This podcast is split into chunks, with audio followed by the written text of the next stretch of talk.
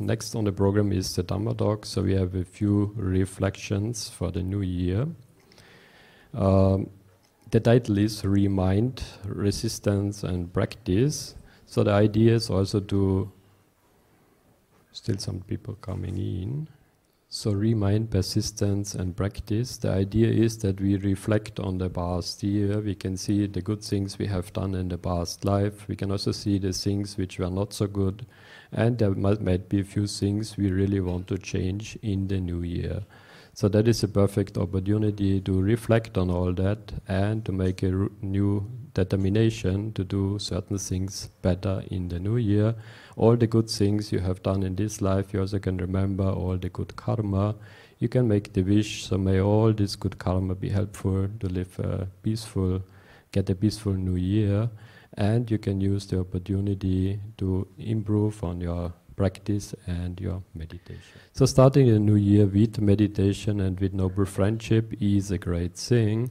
As you know, usually people, what they do on this day, they go to parties, drink a lot of alcohol, uh, also friendship, but in another way. So to start the new year here, the Buddhist place with Buddhist, uh, noble friendship, with uh, same-minded people around you, is I think a perfect chance to start a new year in a dharmic way. So time for reflection, determination and practice. As I said, later we have a group meditation. The main uh, advantage of group meditation is all the positive energy you create is helping all the people around you. And also for people who just started with meditation, they will find it much easier to meditate in a group, using all these positive vibrations around you, getting deeper into meditation, making quicker progress in your practice. So we shape our own future. Uh, our life exists only in the present moment. So whenever the mind wanders off into the past, it is just a memory whenever we start thinking about the future, we are fantasizing about something that did not happen yet. So our life happens only in this present moment. The more aware we are of this present moment, the more chance we have to create our future in a positive way. So we are creating from moment to moment, but the more mindful, the more concentrated we are in the present moment, the more successful our future life will be. So we we are what our we did in the past. So all the past karmas created our present reality. Whatever we do now, all the good and bad karmas will shape our future, will shape our next moment.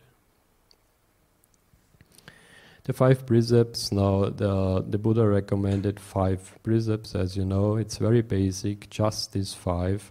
And uh, I'm sure everybody of, no, of you will know that, even the children who went to the Sunday school. So, not killing or harming any living being, not taking anything or stealing anything that is not given, no sexual misconduct, not uh, refraining from incorrect speech, including uh, included in that one is like harsh speech, useless talk, and also gossiping. And the last one, uh, to refrain from taking intoxicants or drugs. So anything that makes your mind unclear, it takes you into a deeper state of illusion. And what we want to do in this Dharma practice, we want to free our mind from this uh, illusion, from this dreamlike state. So we want to wake up and see things as they are. With drugs and alcohol, we go into another dream, a dream within a dream. So it will be even more difficult to wake up to reality. Chetanahang bhikkhave kamang vadami, uh, a famous uh, saying from the Buddha. So our intention creates the next moment or creates the karma. So whenever we make an intention, attention, intention to do something good, we create a good memory, a good karma. Whenever we have the intention to do anything bad, it creates a bad karma, a bad memory. Also, the Buddha distinguished between karma and vipaka. Now, nowadays, if you say in the West karma, everybody will nod and say, yes, yes, I know what karma means. Everybody knows that. But many have uh, various ideas about the term karma.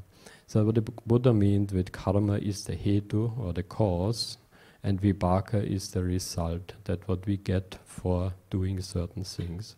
So we are the creators from moment to moment we create. With our good karma in the present moment, we create a new, near, new, uh, new future the next year to come.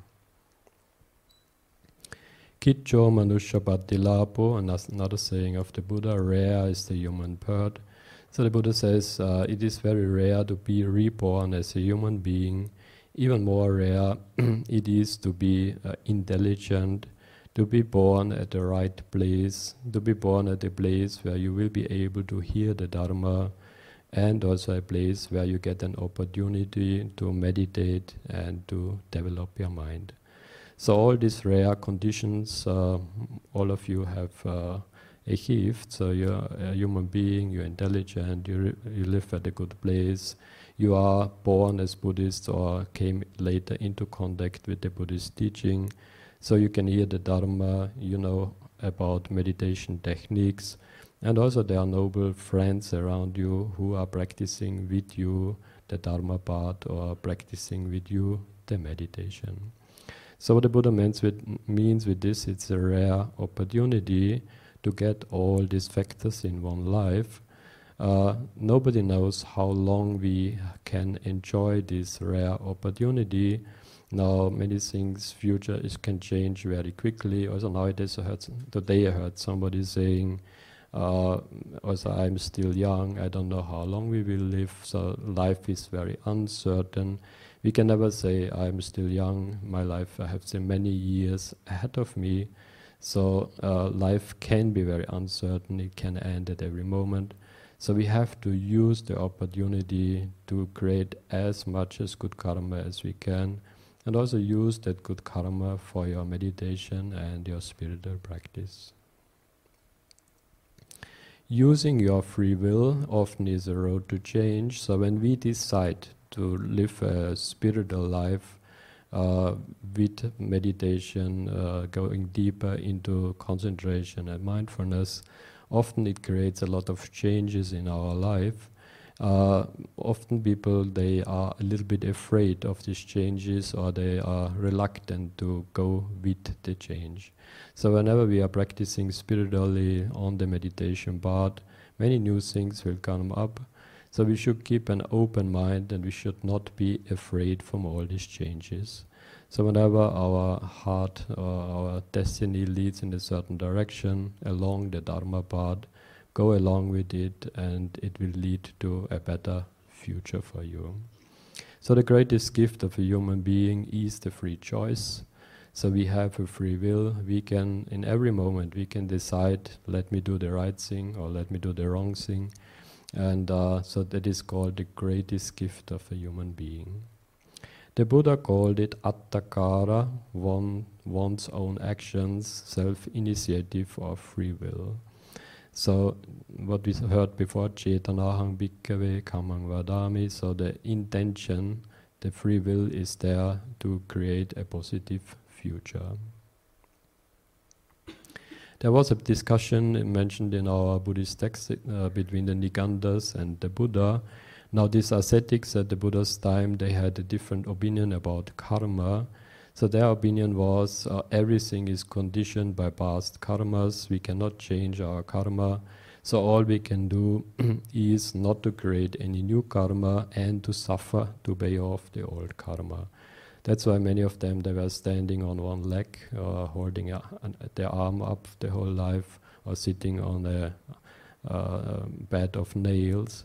So Attakilmatana Yoga, self-mortification was their solution to pay off the old karma and to free the mind and attain enlightenment.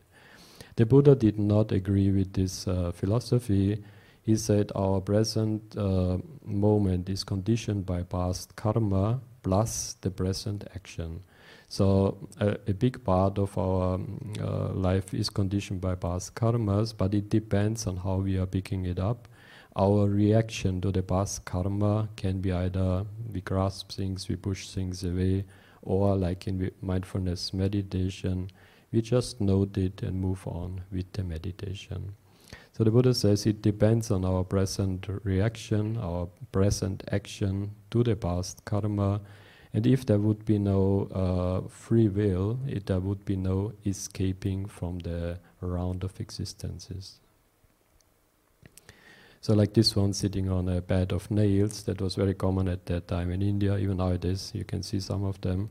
So, the idea is to suffer physically, to uh, torture your own body and mind, to pay off bad karma, not to create any new karma. And even nowadays, many believe this will lead to liberation. So, according to the Buddha, this will not work, also because you do not know how much good or bad karma you have from the past and it depends uh, on your reaction to the past karma. Also, uh, many believe about 60 or 70 percent of our life is predestined, it is sure to happen according to our past karma, and we have about 30 percent free choice either to direct it in this way or in the other direction.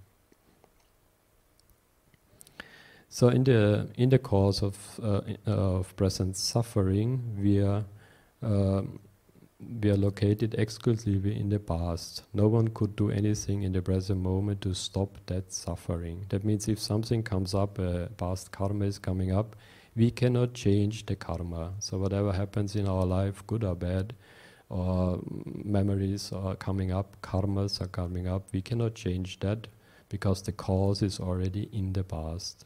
But it depends a lot on how we react to it.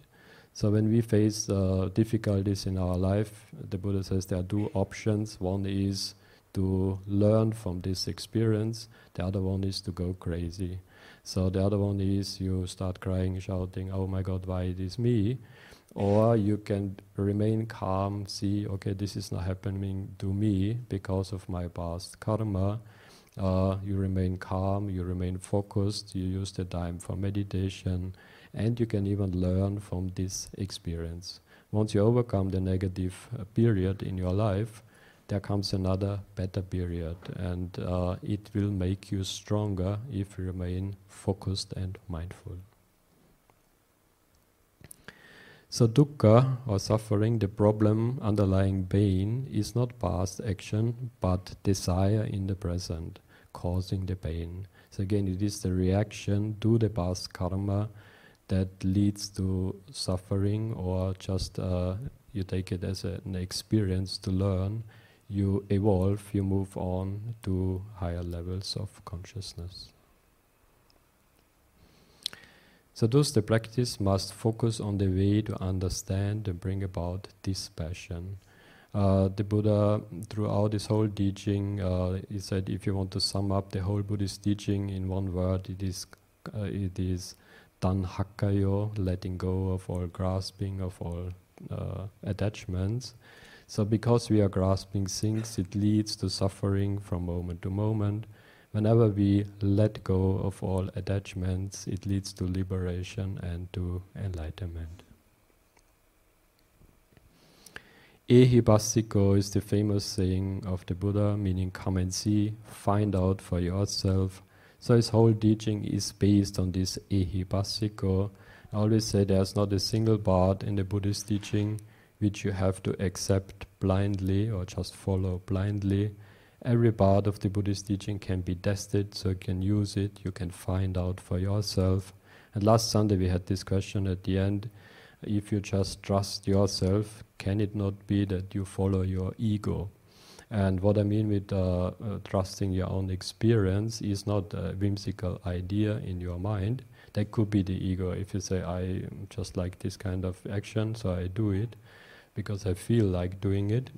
what I mean here is you practice a certain type of meditation or you keep the five precepts. And after a while, you see my negative emotions like uh, attachment, anger, uh, confusion is getting less and less. And my good qualities like compassion, loving kindness, or my concentration, my peace and harmony is increasing. So after a while, you can see this spiritual practice is helping me. So I'm developing in the right direction. So you develop faith in your uh, uh, your practice or your technique, and you continue with the practice not because the Buddha or be because some holy books say so, but because you have your own experience. So that I meant with following your own experiences, that's what the Buddha meant with ehi passiko. So we are all one family, ultimately all human beings are connected and uh, let's say we are, hum- we are pure consciousness having a human experience. When we develop in meditation, more and more we realize this pure consciousness state, which the Buddha called uh, the Buddha nature. So the Buddha said this Buddha nature is within us, enlightenment or the state of nirvana is already there. All we have to do is to clean out our subconscious mind from all the defilements. So we purify the mind from all the negative emotions, and then this uh, Buddha nature, this pure state of mind, starts shining. I like this one slide. It says, Earth is my country, love is my state, peace is my agenda, and Dharma is my religion. There's another saying, it says, Dharma is beyond all religions, but all religions contain a certain uh, amount of Dharma. But when we speak about Dharma, and that discussion also we had recently, the word Dharma can be used in many different ways. The, the most common way is the teaching of the Buddha so the path to enlightenment, the teaching the Buddha gave in order to understand your mind. But Dharma can also be used and is used in other religions, like in Hindu religions, they talk about Dharma. It can also mean just uh, righteousness or uh, nature or a state of mind. But the most common use in Buddhist, uh, in uh, among the Buddhists, is the teaching or the technique of the Buddha. So Buddhism, the religion of the future. Now this is a saying from Albert Einstein. He says, the religion of the future will be a cosmic religion based on experience. And he went on saying the only religion he knows about which would fit this uh, description would be a kind of Buddhism. Most probably will be uh, the deeper parts of the Buddhist teaching, like the teaching about karma, uh, about um, the teaching of meditation or mindfulness. So we can also see worldwide that meditation, spirituality is growing very fast. Often also not uh, not only under the umbrella of Buddhism, but also under vipassana or mindfulness meditation. The whole point of any kind of spiritual practice or meditation is to let go of all attachments. And here I have a question for the children. What's the easiest way to catch a monkey? Any idea? In Asian countries, they try to catch small monkeys because they want to keep them at home. There is one very easy way to catch them. You know that? How, how that works? No idea. I show you the picture.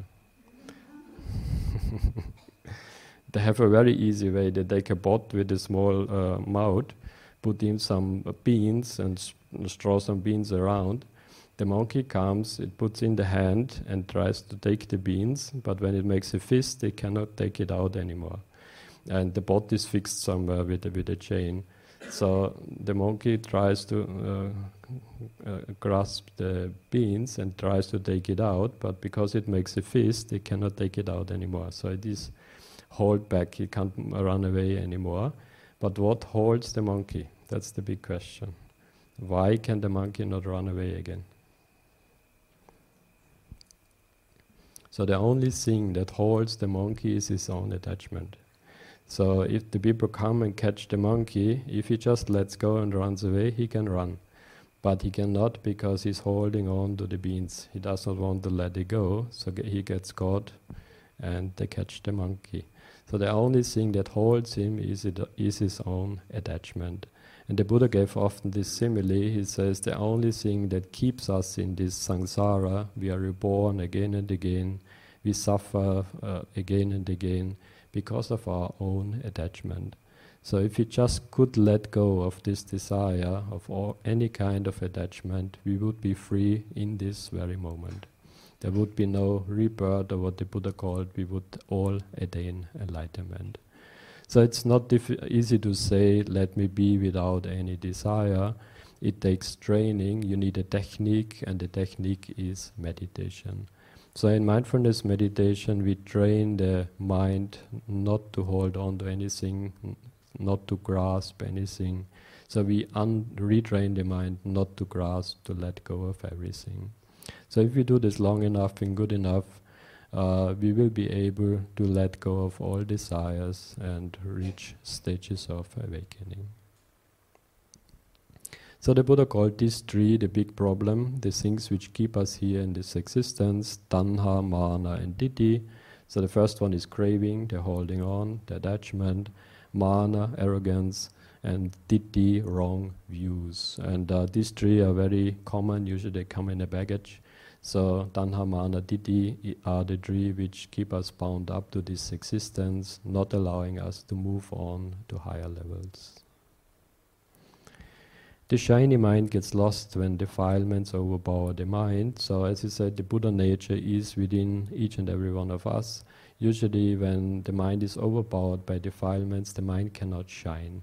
And uh, as soon as you go deeper into meditation, also what I explained it is mindfulness meditation, because you are sitting at a quiet place, more or less the external five senses are not working, so you sit at a quiet place the eyes are closed, you don't move much with your body. What happens then? More memories are coming up from your subconsciousness. Sometimes very tiny memories from your childhood memories are coming up, and you have a choice how to react either to hold on to these memories, to push it away if it's a negative memory.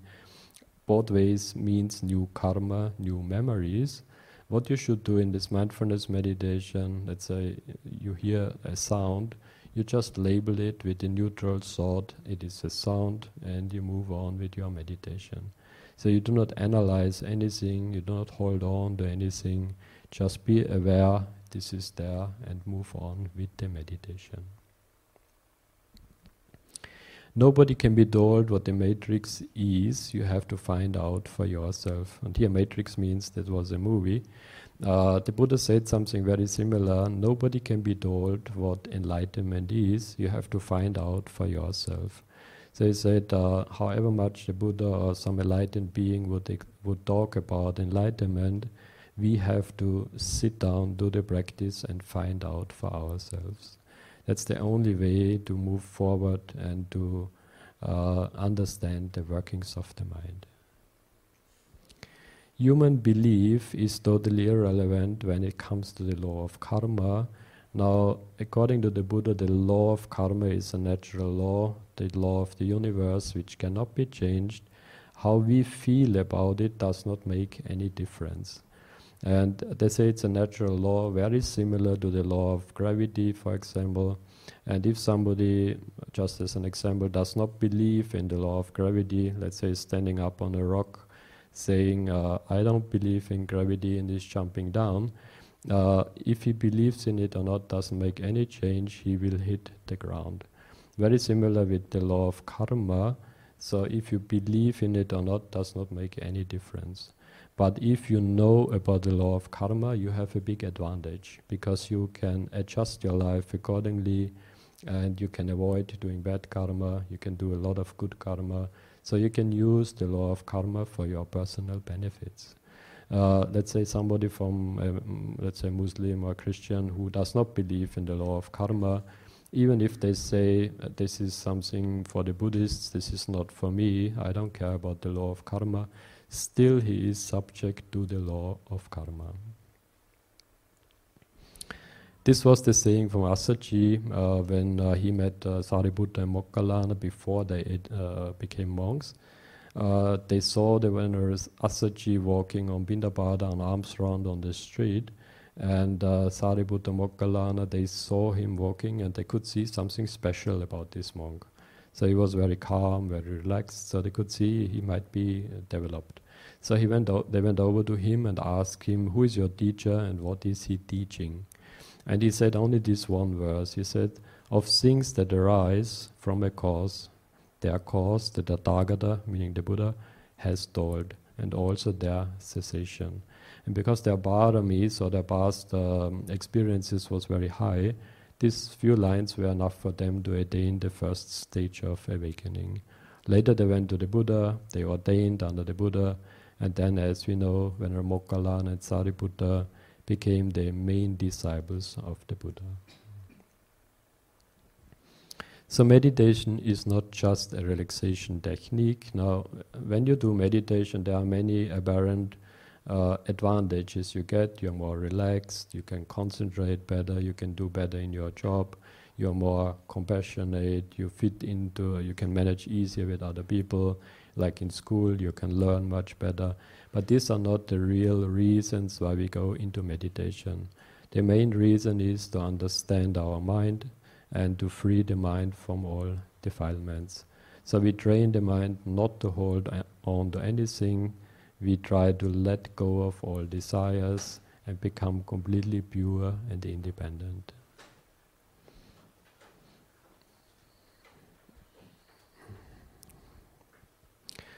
So lead me from andrus to drus. Many make this determination or this pratana when they start the spiritual path May this spiritual path lead me from andrus to drus, or may I find the satcha or the true teaching, and may I see uh, stages of awakening, or may I be able to develop my mind to higher levels of consciousness.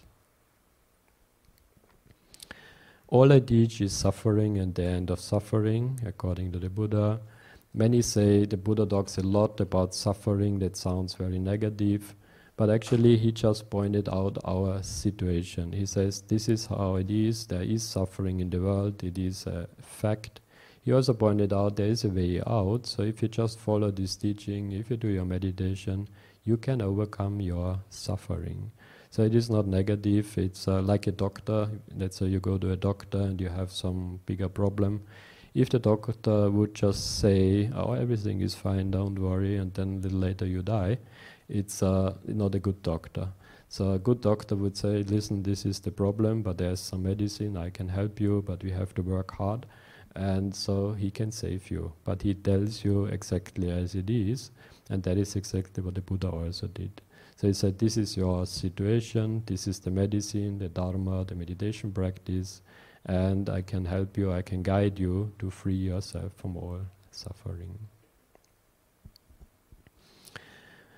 The Buddha also said, I'm not a teacher, I'm an awakener. The Buddha was once asked by a deity uh, when the Buddha was sitting outside under a tree. The deity said, uh, Are you a, um, are you a great teacher, or a prophet, or a god? And all these questions, the Buddha said, No, no, I'm not. And uh, then the deity asked, What are you then? And he said, I'm just awake. So I awakened. And I am also an awakener of others. So the whole purpose of the Buddha was to find his own liberation, and then out of compassion, he used uh, he spent his whole life to teach uh, dharma and meditation to liberate others as well. Some call this part of the Buddha the Siddhartha Road. So, according to the Prince Siddhartha, he, uh, as you know, lived a very sheltered life as the Prince Siddhartha. Uh, his uh, younger days, he never saw any suffering or any negativity. He was just uh, surrounded by young, beautiful people. He was uh, uh, living in luxury from morning to evening.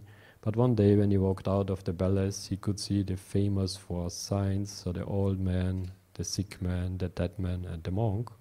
And that gave him some um, idea what he should do next. So he could see the suffering and he got also an idea I should maybe follow the path of the monk and find a solution to this suffering. So life is a gift, we should not waste it. Uh, many people are living life as if it will never end and there's no, there is no law of karma.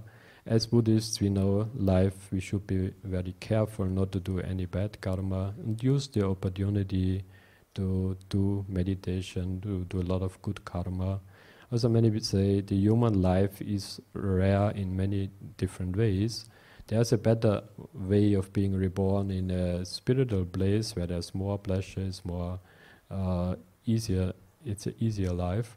But as a human life, you can see the suffering and you can do a lot of good karma. And it's also the best opportunity to practice meditation. One form of meditation the Buddha recommended is the metta or loving kindness meditation. And later on in the meditation session, we will do that also.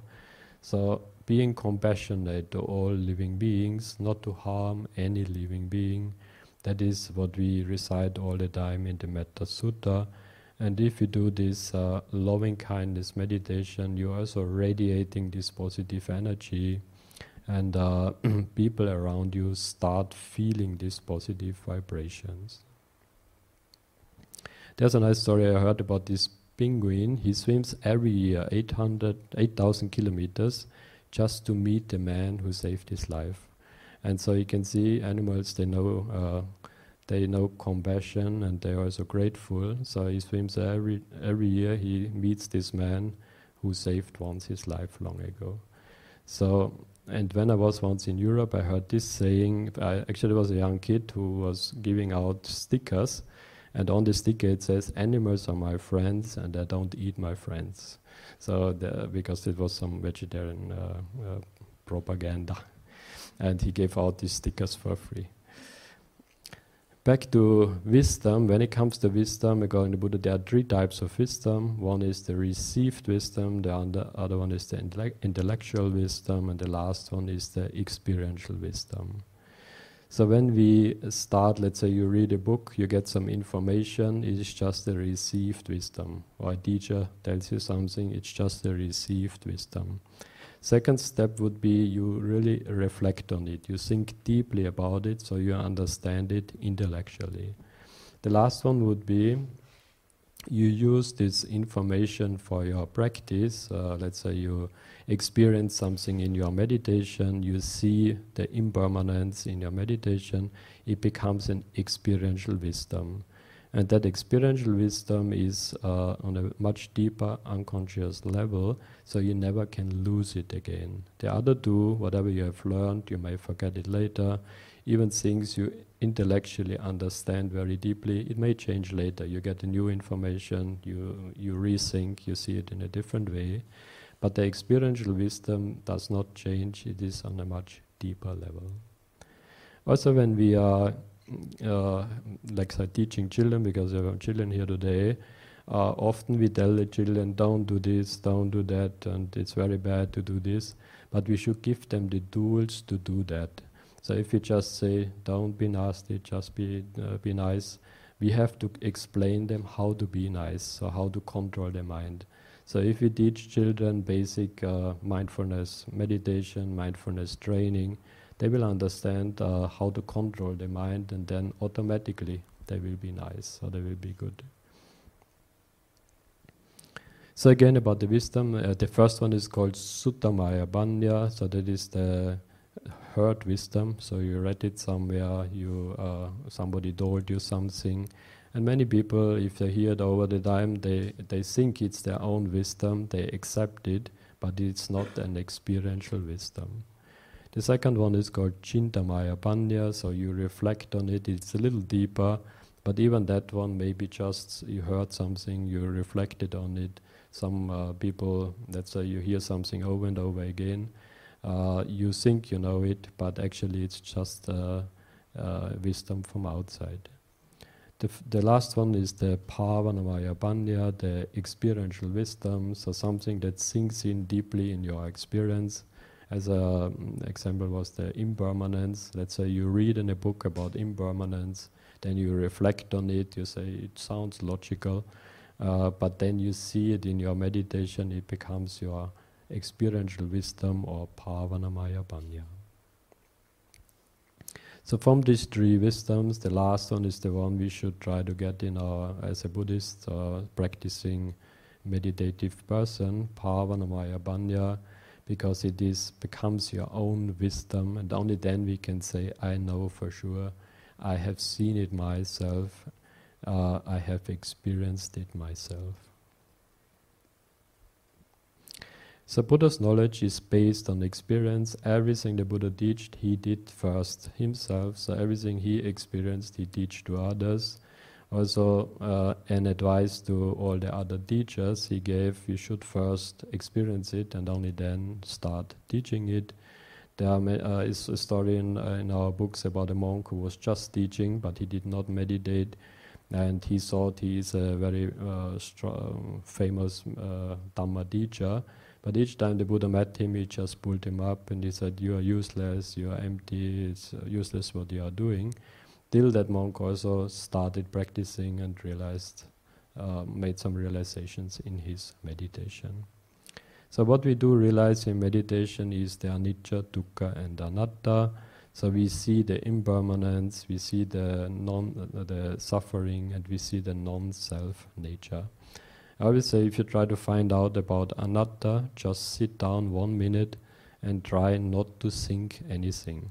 Or sit down for one minute and try to think only nice thoughts. then you will see it is not possible. You cannot change your thoughts or you cannot control your thoughts. Uh, whenever you sit down and try not to think anything, thoughts will just pop up automatically. So you have no control over your thoughts. They are preconditioned. All the choice you have is how you react to these thoughts. Buddhism is also known for showing respect and compassion to others. So being tolerant means you accept uh, when others are doing something different, they have different opinions, uh, we respect differences, and Buddhism is in the West very famous now because it is known for being a very tolerant philosophy. A very good example is the Dalai Lama. Uh, I think he's perhaps now the most famous Buddhist monk worldwide, and his teaching is very tolerant. And uh, he's teaching uh, a lot about metta meditation, loving kindness, compassion. So if we practice tolerance, that means uh, that we do not try to convert all the others to think the same thing as we think. Uh, if there are differences, we accept it as long as they somebody else does not harm other living beings. He or she has the right to practice, to think, and to say whatever they want to say. So in Buddhism, the idea is not to convert all the other people to this, uh, to our ideas, to our philosophy as Mr. Goenka was once invited to the UN to give a speech, and what he said is in Buddhism we don't convert somebody from one religion to the other, we try to convert people from misery to happiness.